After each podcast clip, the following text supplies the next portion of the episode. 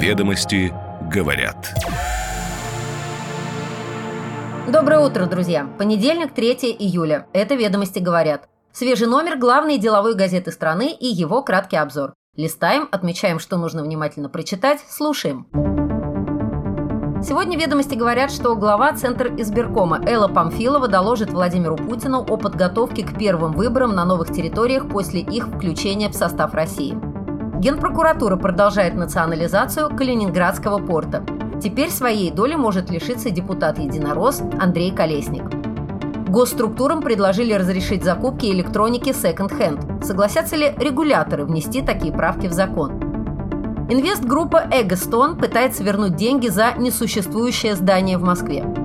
Дивиденды Роснефти за две тысячи двадцать второй год превысят четыреста миллиардов рублей. Аналитики допускают рост выплат по итогам этого года вопреки увеличению налоговой нагрузки. Теперь подробности. Ведомости говорят. Глава Центризбиркома Элла Памфилова доложит Владимиру Путину о подготовке к первым выборам на новых территориях после их включения в состав России. Встреча должна состояться сегодня. Ведомости говорят, что в центре внимания будет подготовка к осенней избирательной кампании, но с акцентом на проведение первых после присоединения к России выборов на новых территориях. Все собеседники ведомости уверены, что будет затронута тема обеспечения защиты граждан во время голосования. Четыре региона – ДНР, ЛНР, Херсонская и Запорожская области – были присоединены к России тридцатого сентября прошлого года.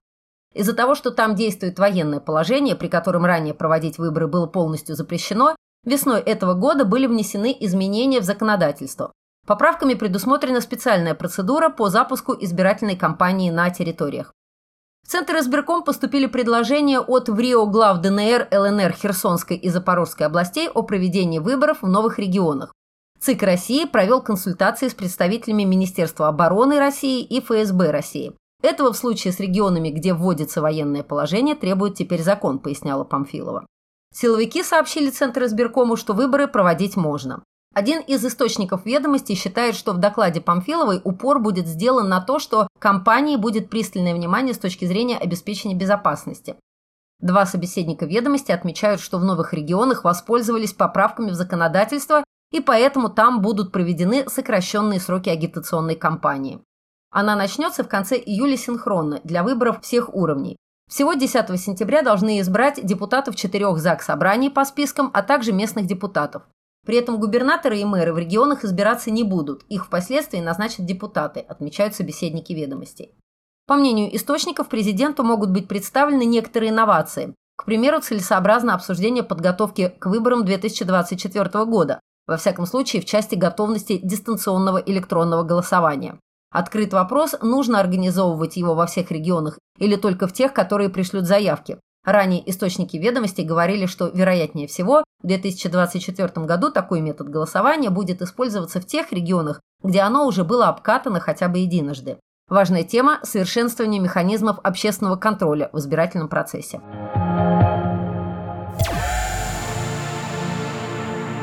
Генпрокуратура продолжает национализацию Калининградского порта. Теперь своей доли может лишиться депутат-единорос Андрей Колесник. Центральный районный суд Калининграда на предварительном заседании рассматривал дело о возможном изъятии у семьи депутата Госдумы от «Единой России» Андрея Колесника двадцать восемь целых пять десятых процента акций Калининградского морского торгового порта в доход государства. Об этом ведомостям рассказал источник, близкий к терминалу. Колесник подтвердил факт судебного разбирательства. Дело возбуждено по иску заместителя генпрокурора России. Ответчиками по делу выступают Колесник, его супруга телеведущая Марина Лысенко и теща Надежда Лысенко. Сам Колесник считает дело нормальным гражданским иском. Он подчеркнул, что полностью доверяет профессионализму сотрудников генпрокуратуры, которые проводят проверку. Депутат отметил, что, как и требует закон, передал принадлежащие ему двадцать восемь целых пять десятых процента акций ка эм тэ пэ в управление своей тещи Надежде Лысенко после избрания в парламент. Опрошенные ведомостями юристы говорят, что законодательство допускает владение депутатами акций коммерческих предприятий при условии их передачи в доверительное управление. А изъятие имущества крайняя мера применяется, если сделка противоречит основам правопорядка, в частности, создает угрозу для обороны и безопасности государства. По словам Колесника, номинальная стоимость его доли двадцать восемь целых пять десятых процента – двадцать восемь тысяч пятьсот рублей. Текущую рыночную стоимость он назвать затруднился, так как она зависит от многих факторов, в том числе от работы предприятия. Однако аналитики подсчитали, что весь ка эм тэ пэ можно оценить в один-один с половиной миллиард рублей. Соответственно, двадцать восемь и пять десятых процента акций ка эм тэ пэ могут стоить до четырехсот двадцати восьми миллионов рублей. Дело об изъятии акций депутата стало продолжением разбирательства Генпрокуратуры с другими акционерами ка эм тэ пэ. В марте этого года Калининградский областной арбитражный суд наложил арест на сорок шесть и пять десятых процента акций ка эм тэ пэ под контролем бизнесмена-совладельца Софрахта Дмитрия Пурима и связанных с ним структур. Прокуратура требовала изъять доли в доход государства и обосновывала иск контролем над портовым терминалом, который имеет стратегическое значение для обеспечения обороны и безопасности государства, группой лиц с иностранным инвестором. В мае суд удовлетворил требования истца в полном объеме, но в законную силу решение не вступило, так как было оспорено в апелляционной инстанции. ка эм тэ пэ – это не единственный портовый терминал, который правоохранительные органы пытаются перевести в госсобственность. Осенью прошлого года арбитражный суд Мурманской области обратил в доход государства все акции Мурманского морского рыбного порта, выкупленные компанией «Купец» у Росимущества по итогам приватизации две тысячи пятнадцатого года за один миллиард рублей. В марте этого года арбитражный суд Санкт-Петербурга обратил в доход государства акции терминала «Коммерческий центр, транспорт и лес», принадлежавшие в том числе семье бывшего петербургского бизнес-омбудсмена Александра Амбросимова.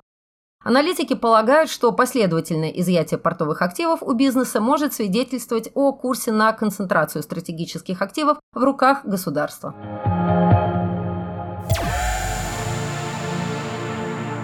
Госструктурам предложили разрешить закупки электроники секонд-хенд.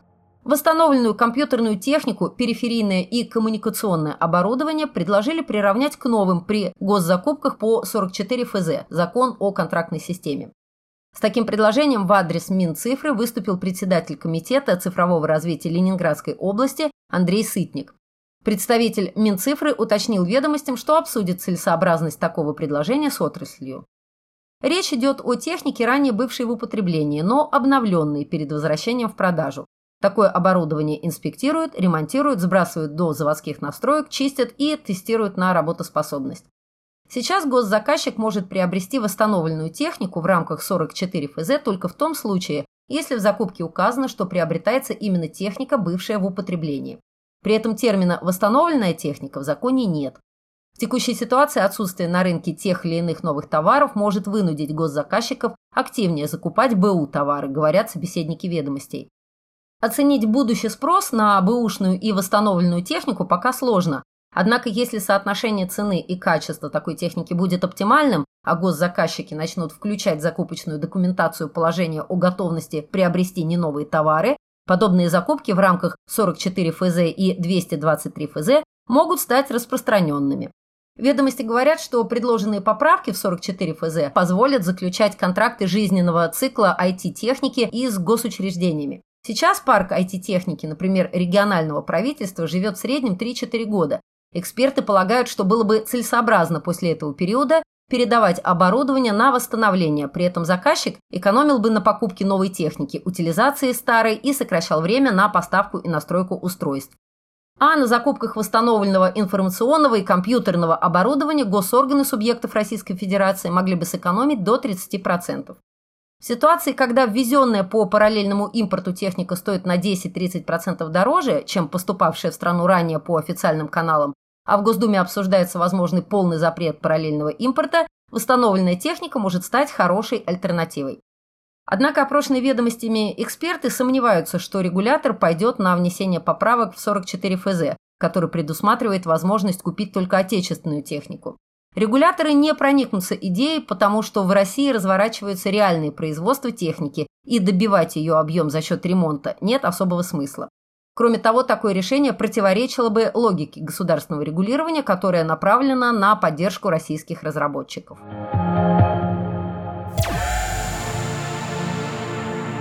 Инвестгруппа EgoStone пытается вернуть деньги за несуществующее здание в Москве. Компания стала победителем торгов при покупке объекта недвижимости на северо-востоке столицы, но он оказался снесенным. Подан иск в арбитражный суд Москвы с требованием зафиксировать факт физического отсутствия здания общей площадью восемьсот двенадцать и девять десятых квадратных метров, которое ранее находилось на Илимской улице на северо-востоке Москвы. Из материалов дела следует, что истец в начале июня стал победителем аукциона по продаже данного имущества. Он внес задаток в размере тридцати восьми целых трёх десятых миллионов рублей и пообещал заплатить за объект недвижимости семьдесят шесть целых семь десятых миллионов рублей. Но, приехав осмотреть приобретенный актив, представитель компании обнаружил, что оно снесено. Если компании удастся доказать в суде, что здание не существует, следующим шагом будет взыскание денег, внесенных в качестве задатка. Компания несет убытки, и они увеличиваются, если рассматривать ситуацию с точки зрения упущенной выгоды. Юристы анализируют шансы истца на победу. Подробности читайте в номере ведомостей.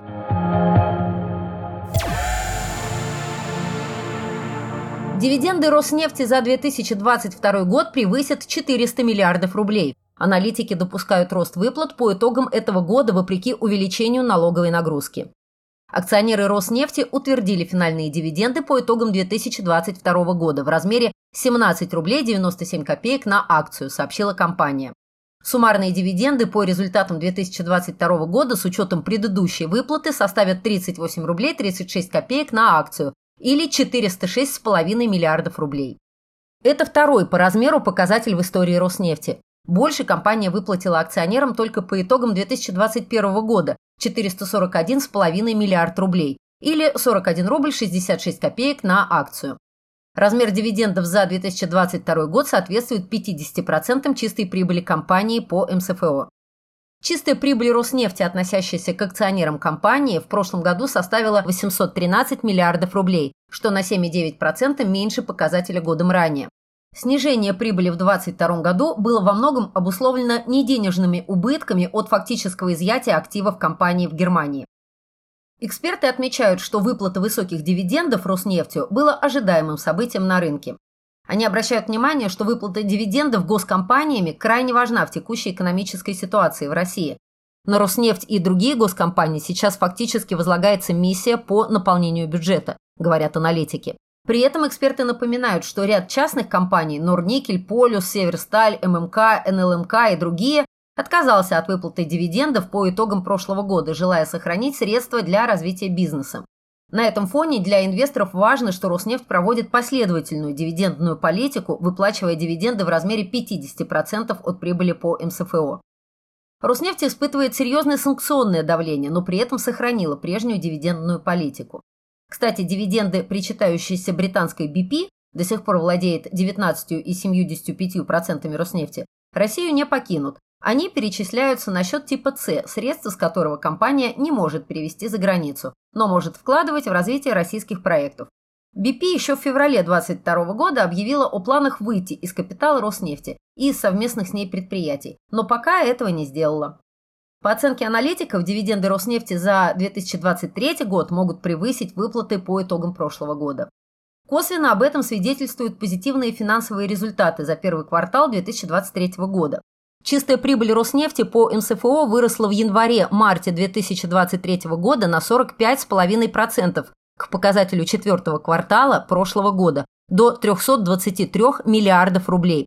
Выручка компании составила один целых восемьдесят два триллиона рублей. Показатель EBITDA – шестьсот семьдесят два миллиарда рублей. С первого января две тысячи двадцать третьего года была увеличена ставка налога на добычу полезных ископаемых при добыче нефти в две тысячи двадцать третьем — две тысячи двадцать пятом годах. За счет повышения эн дэ пэ и на нефть правительство рассчитывало за три года дополнительно получить в бюджет шестьсот двадцать девять миллиардов рублей. Даже замминистра финансов Алексей Сазанов в конце июня признал, что налоговая нагрузка на компании нефтегазовой отрасли близка к максимуму, напоминают эксперты. По оценке аналитиков СберСиб Инвестмент Ресерч, Роснефть будет единственной российской нефтегазовой компанией, которая по итогам две тысячи двадцать третьего года сможет сохранить высокую прибыль.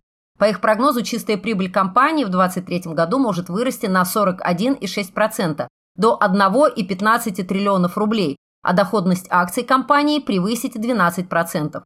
Размер дивидендов за две тысячи двадцать третий год в этом случае может достигнуть пятидесяти двух рублей на акцию. тридцатого июня стоимость акций Роснефти на московской бирже выросла на ноль целых пять десятых процента к предыдущей торговой сессии до четырёх целых восьмидесяти трёх сотых и восьми рублей за бумагу. Капитализация компании увеличилась до пяти целых тринадцати триллиона рублей.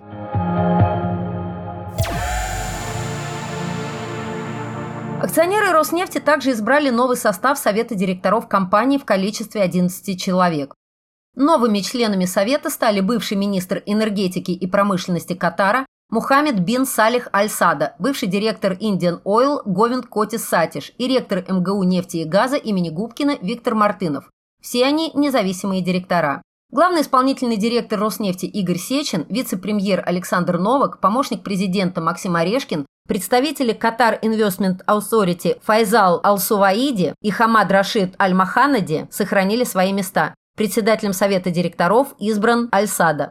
Изменения в Совете директоров Роснефти отражают направление развития компании, указывают эксперты.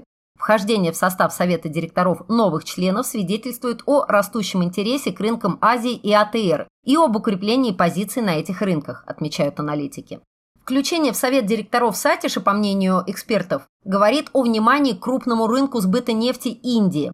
Эта страна уже давно стала крупнейшим покупателем российской нефти, поставляемой по морю, и занимает второе место после Китая по общему импорту нефти из России. По мнению аналитиков, участие Сатиша в Совете – большой плюс с точки зрения перспектив сбыта. Эксперты допускают, что Роснефть интересуется и расширением присутствия в секторе нефтепереработки в Индии. «Ведомости говорят». С вами «Ведомости говорят». Слушайте нас каждое утро, и вы никогда не пропустите самое интересное и полезное. Хорошего дня!